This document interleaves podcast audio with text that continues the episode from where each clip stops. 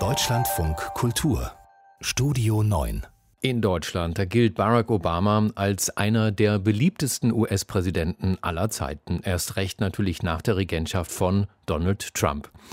Wenn Sie mal drüber nachdenken, dass der aktuelle Amtsinhaber Joe Biden nächstes Jahr 80 Jahre alt wird, ist es dann nicht erstaunlich zu hören, Obama wird heute erst 60?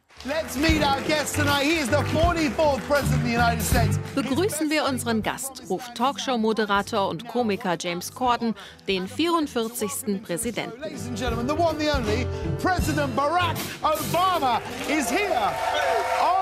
Der ist auf einem großen Bildschirm live aus Washington geschaltet, grinst und sieht erstaunlich frisch aus. Die Haare weniger grau, das Gesicht weniger schmal. Das fällt auch James Corden auf. How is life? As a former president. Is it what you thought it was going to be? Wie ist das Leben als Ex-Präsident, will Corden wissen, so wie sich Obama das vorgestellt hat? Der schmunzelt und sagt, you know, it is das Leben ist verdammt gut. Wenn du Präsident bist und morgens die Zeitung aufmachst, dann ist jede einzelne Geschichte dein Problem. Also habe ich jetzt offensichtlich weniger Stress, weniger Belastung. So obviously there's less stress, less burden. Obama gibt sich also entspannt, cool wie immer. Dabei ruht sich der 60-Jährige nicht gerade aus. Die Obamas haben volles Programm nach wie vor. Da wären zum Beispiel die Bücher.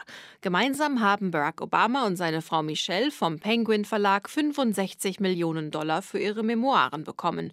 2018 war ihr Buch Bestseller, 2020 seines. Und die Obamas schreiben nicht nur. Mit ihrer eigenen Filmproduktionsfirma und Netflix produzieren sie Dokumentationen und Feature.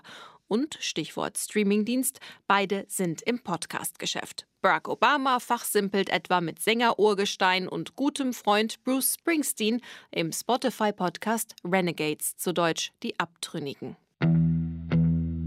How did we get here? America as divided as it's been in our lifetimes.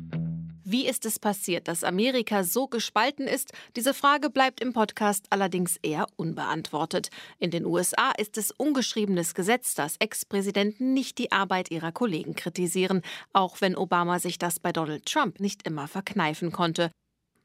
Bis heute reißt das Interesse an den Obamas nicht ab. Wie viel sie von Netflix und Spotify für ihre Arbeit genau bekommen, ist nicht bekannt. Nur, dass das Familiengeschäft sie mittlerweile zu Multimillionären gemacht hat. Ihrem Beliebtheitsgrad hat's nicht geschadet. So etwa klang es zuletzt, als Michelle Obama beim Talkshow-Moderator Jimmy Kimmel eingeladen war und einfach nicht zu Wort kam.